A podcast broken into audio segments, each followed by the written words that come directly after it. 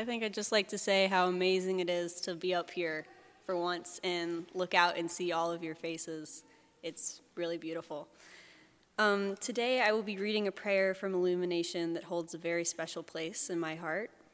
A person who I was never able to meet wrote it in an old, worn book that I was fortunate to be able to look at. My grandfather, Reverend Dr. Harold Reagan.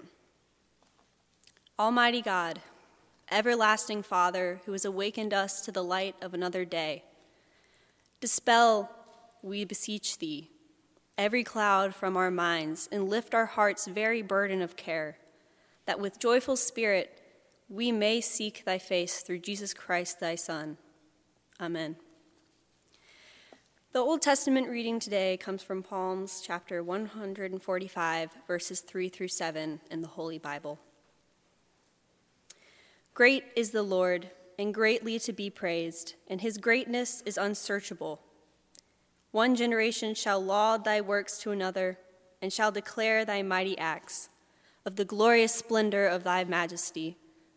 In all of thy wor- wondrous works I will meditate. Men shall proclaim the might of thy terrible acts, and I will declare thy greatness.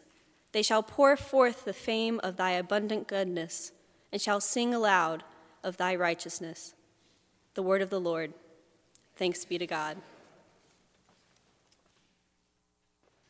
Our New Testament scripture comes from Ephesians chapter 1, verses 15 to 19. And I really didn't know what scripture to go with or what even to say today.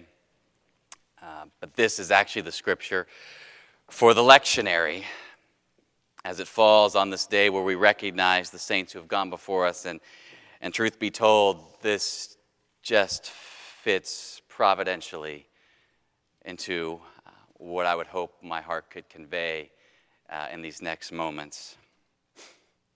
The Apostle Paul, writing to the church at Ephesus, I have heard of your faith in the Lord Jesus and your love toward all the saints, and for this reason, I do not cease to give thanks for you as I remember you in my prayers. I pray that the God of our Lord Jesus Christ, the Father of glory, may give you a spirit of wisdom and revelation as you come to know him, so that with the eyes of your heart enlightened, you may know what it is, what is the hope to which he has called you, what are the riches of his glorious inheritance among the saints, and what is the immeasurable greatness of his power for us who believe according to the working of his great power. The word of the Lord. Thanks be to God.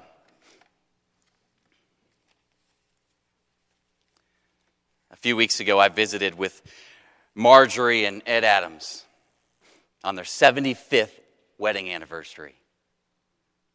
As many of you know, Ed has been a lifelong member and grew up in this church. Marjorie grew up next door at First English Lutheran and then joined Grace Covenant once they were married. What do you remember about the day? I asked them. Bobby, at our age, you don't remember much. Marjorie then interrupts Ed, we were just talking about the fact that actually we do remember a lot from that day, mainly because so much went wrong. Wrong? What do you mean? She tells me how the whole thing really came together in an incredibly short amount of time. Just two weeks prior to the wedding date in 1944, Ed finds out that the, uh, the military is going to give him three days' leave from the war. And so Ed calls Marjorie and they set the date for the wedding on the phone two weeks ahead. In that span of two weeks, Marjorie had a place on Broad Street to rush and make all the dresses and, and get all the details together. The, she then starts in about the day itself by talking about the architecture of First English Lutheran. Apparently, it is something of a convoluted maze behind that sanctuary. And the path that the groom and the groomsmen are supposed to take into the sanctuary, it's again not easy to figure out to find the door. And because of that, Ed and his father were lost in the back channels of First English Lutheran minutes before the beginning of the service. There was a heightened stress at the outset of this most holy occasion. The service happens, reception happens, And I don't remember this detail exactly, but there's some kind of hiccup with the car that was supposed to take Ed's father and ended up just leaving him stranded and forgotten for a little bit at the church after all was said and done. Meanwhile, Ed and Marjorie, they're j- driven over to the Jefferson Hotel where a reputable travel, travel agency has secured their room reservation. Except when they arrive to the counter, the folks at the Jefferson have no record of a Mr. and Mrs. Edward R. Adams staying the night. It takes them no small amount of finagling to make the Jefferson find them a room. The next day, the Adams were to head out to their one day and one night honeymoon at the homestead, only to discover they couldn't take Ed's family car as planned. Because of the war, the gas rationing meant Richmond had no gas available that day. Plan B, they took the train and they arrive at the homestead.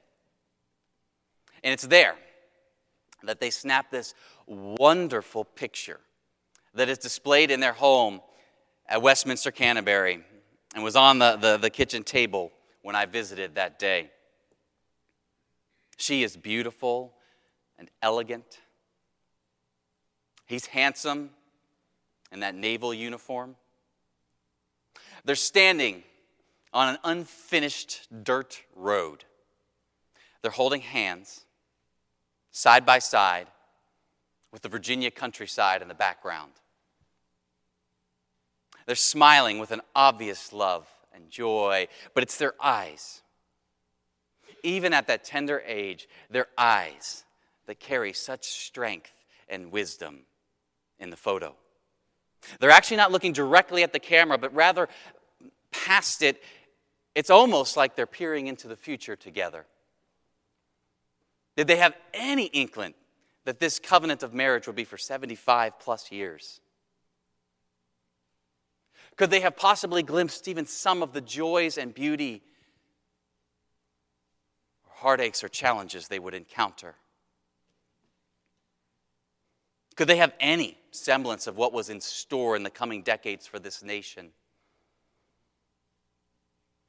Could they peer toward the journey Grace Covenant would take over the course of the next eight decades?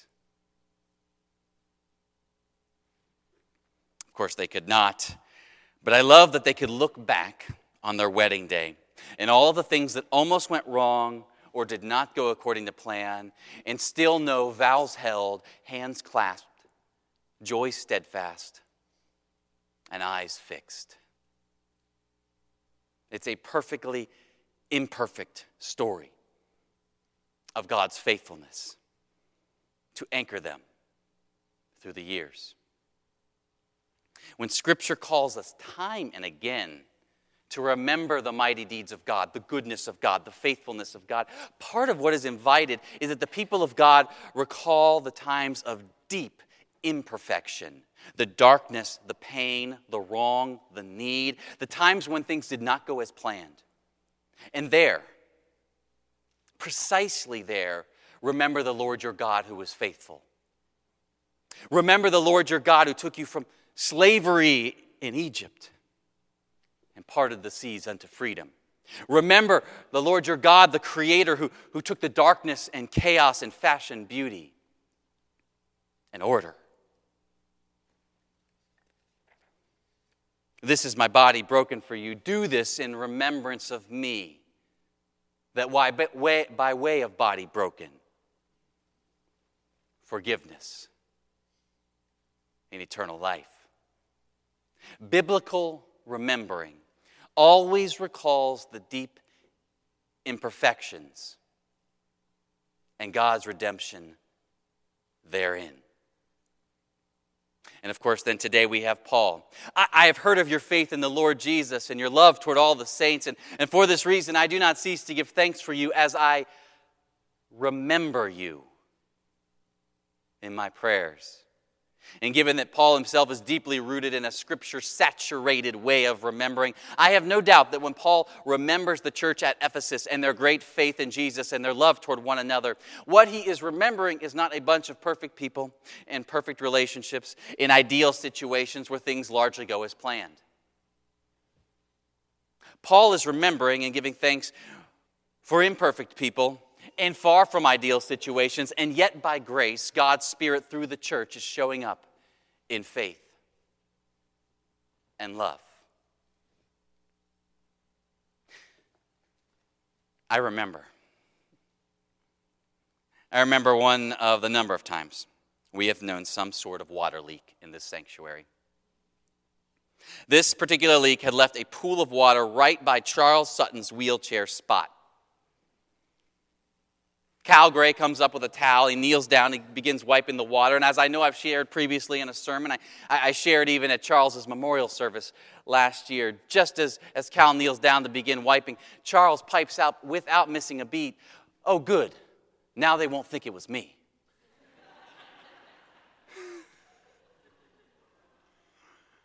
Charles's humor forever stands out in my remembrance. But the other thing that stands out in my memory is the moment of Cal Gray quietly kneeling down in servant love to address the problem that had arisen at the worst of times Sunday worship. I also remember June 21st, 2015. That Sunday, it wasn't a leak, the power went out. There was no heat or no AC, and the heat of the summer was in full intensity. On top of that, four days earlier, there had been a massacre at Mother Emanuel Church in Charleston, South Carolina. Those were heavy, trying days, and I think all of our hearts ached to worship the living God and mourn and pray and, and, and receive good news. And I remember how the fact that we didn't have power meant also that the elevator didn't work immediately affecting some of our congregants for whom the steps would prove precarious or near impossible. And as I'm heading down this side hallway uh, around the corner to meet Chris Martin in the choir room just before the service of worship, I remember watching Jake Savage at these back steps. He's standing alongside a couple of our more senior members as those members are holding the, the railing on one side of the stairs and then holding Jake on the other. And Jake is basically carrying these members up the steps that they might worship. And then I remember how the lack of power meant no organ and no microphones. So you all moved to the front pews. Chris played piano. I tried to project from the floor. And even in this grand sanctuary, we held something of an intimate service during which we worshiped in the company of all the saints of Richmond and Charleston and all eternity. And I remember as I shook hands how not one single person left that morning without significant sweat. And not one person left regretting for a moment the opportunity to worship on that day. I remember how powerless we felt, how powerless we were, and how much power we received therein. I also remember that wintertime service about a year or so ago when the heat was out in the sanctuary. And it was cold, and you all, you all had just enough advance notice to come in your winter coats and your, and your hats, and even still, it was frigid. And I remember just before I walked in the sanctuary, I see so, Susan Bowes coming down the hall. I don't know it's her at first because there's, there's just a stack of blankets in front of her. She'd heard about the heat issue earlier before she left for church. And, and so she turns her home upside down looking for any spare fleece blankets. She brings them with her and begins handing them out, most especially to some of our most senior members. I remember the cold. And most especially, I remember the profound warmth known therein. I remember the first Easter sunrise service we had out on that terrace. And that Easter morning was cold too. Quite impromptu, Jim McCullough shows up with a fire pit from his own house to keep worshipers warm at the back of the service. I remember early fall 2017 when, when news of the rally at Lee Monument was first announced just a couple weeks after Charlottesville. And, and I remember this church amidst the unknown and the angst partnering with seven others to offer a service of prayer during that rally. I remember the heightened angst and discord we've known around race in our country in these recent years. And I remember in the midst of all that, the historical African American church next door coming to us and asking if we would want to do a service of worship with them.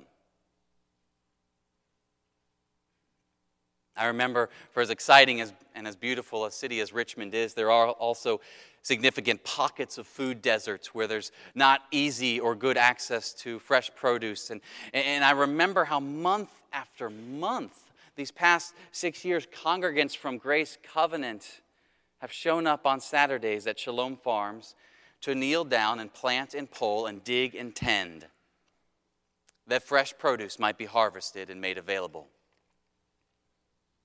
in those deserts. I remember dozens of moments in hospitals and homes where sickness and death did their absolute worst. I remember the tears and the heartache and the loss. And I remember being absolutely stunned by the presence of you all in the midst of that. The amount of congregants who show up to sit and chat and pray alongside the ailing and the hurting. The amount of congregants who would show up alongside a grieving family at their doorstep or at the viewing. Your love for one another. Do not take it for granted. It is genuinely beautiful.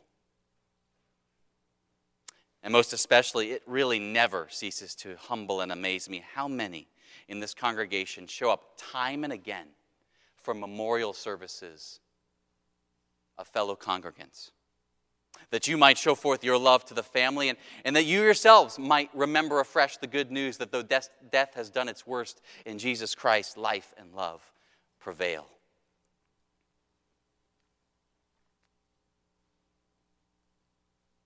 And then certainly I remember. I remember the emptiness of the almost nursery in our house when we thought we had secured an adoption of a baby girl in September 2015. And it fell through. And I remember how Tom Miller took me to lunch and, and he said, Bobby, God will do this. We, Grace Covenant, we're, we're praying in faith for you all to know the gift of parenthood.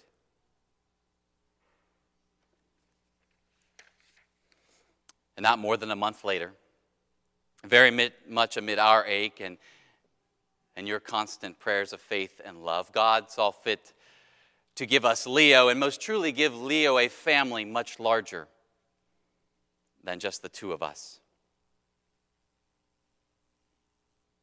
And so I very much join my heart to Paul's words, except I've not only heard of, I have seen your faith in Jesus Christ and your love for all of the saints. And for this reason, I do not cease to give thanks when I remember you. Not true. Like Ed, I acknowledge that as the years pass, it gets harder to remember nearly as much. The details always get fuzzy, but also like Ed and Marjorie, I very much hope and pray that it is not so much the moments that were perfectly planned and went just as we hoped, but instead what is remembered foremost are the moments when it didn't go as it was planned or hoped. The moments when the water leaked, the power failed, or the air was frigid. The times when there was real hurt or angst or injustice, the seasons of loss, the seasons of longing and how precisely in those moments, those times and seasons, more did God's grace abound. Is this not our most central story that we remember? That in the darkness of death on the cross, resurrection. These are the kind of stories I long to remember. And as you stand along this unfinished road, hand in hand, side by side, I pray that you as well might remember, most especially, the perfectly imperfect stories of this church and your life There is such encouragement and strength to be known in those stories, the gospel stories. And I pray not just uh, for the manner of your remembering in the coming days, but I also pray for your eyes as they situate on what is before you. Because when I think of the Adams standing there before that unknown journey, I continue to be amazed by the strength and wisdom in their eyes in 1944. Where did they get that kind of gaze? To look out upon the unknown future. Perhaps their churches had already bathed them in a couple decades of Paul's prayer from Ephesians chapter 1. Because the truth is, it is the church's eyes that Paul begins praying for immediately after remembering their faith and their love with thanks. And so I invite you to receive this prayer over your eyes this morning as you look unto the unknown road.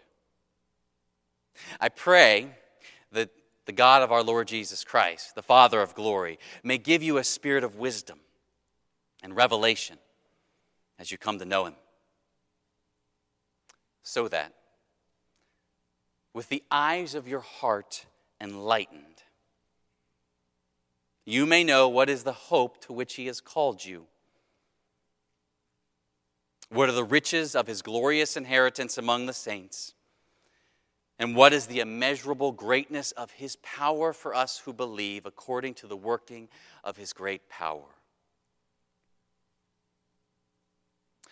May the Holy Spirit regularly renew your soul by rekindling the memories of where God's grace abounded still more. And may that same Holy Spirit enlighten your eyes that you may receive and see for yourselves God's immeasurable and resurrection power at work right now in this broken, imperfect world, in this broken, imperfect church, now and forevermore. Thanks be to God. Amen.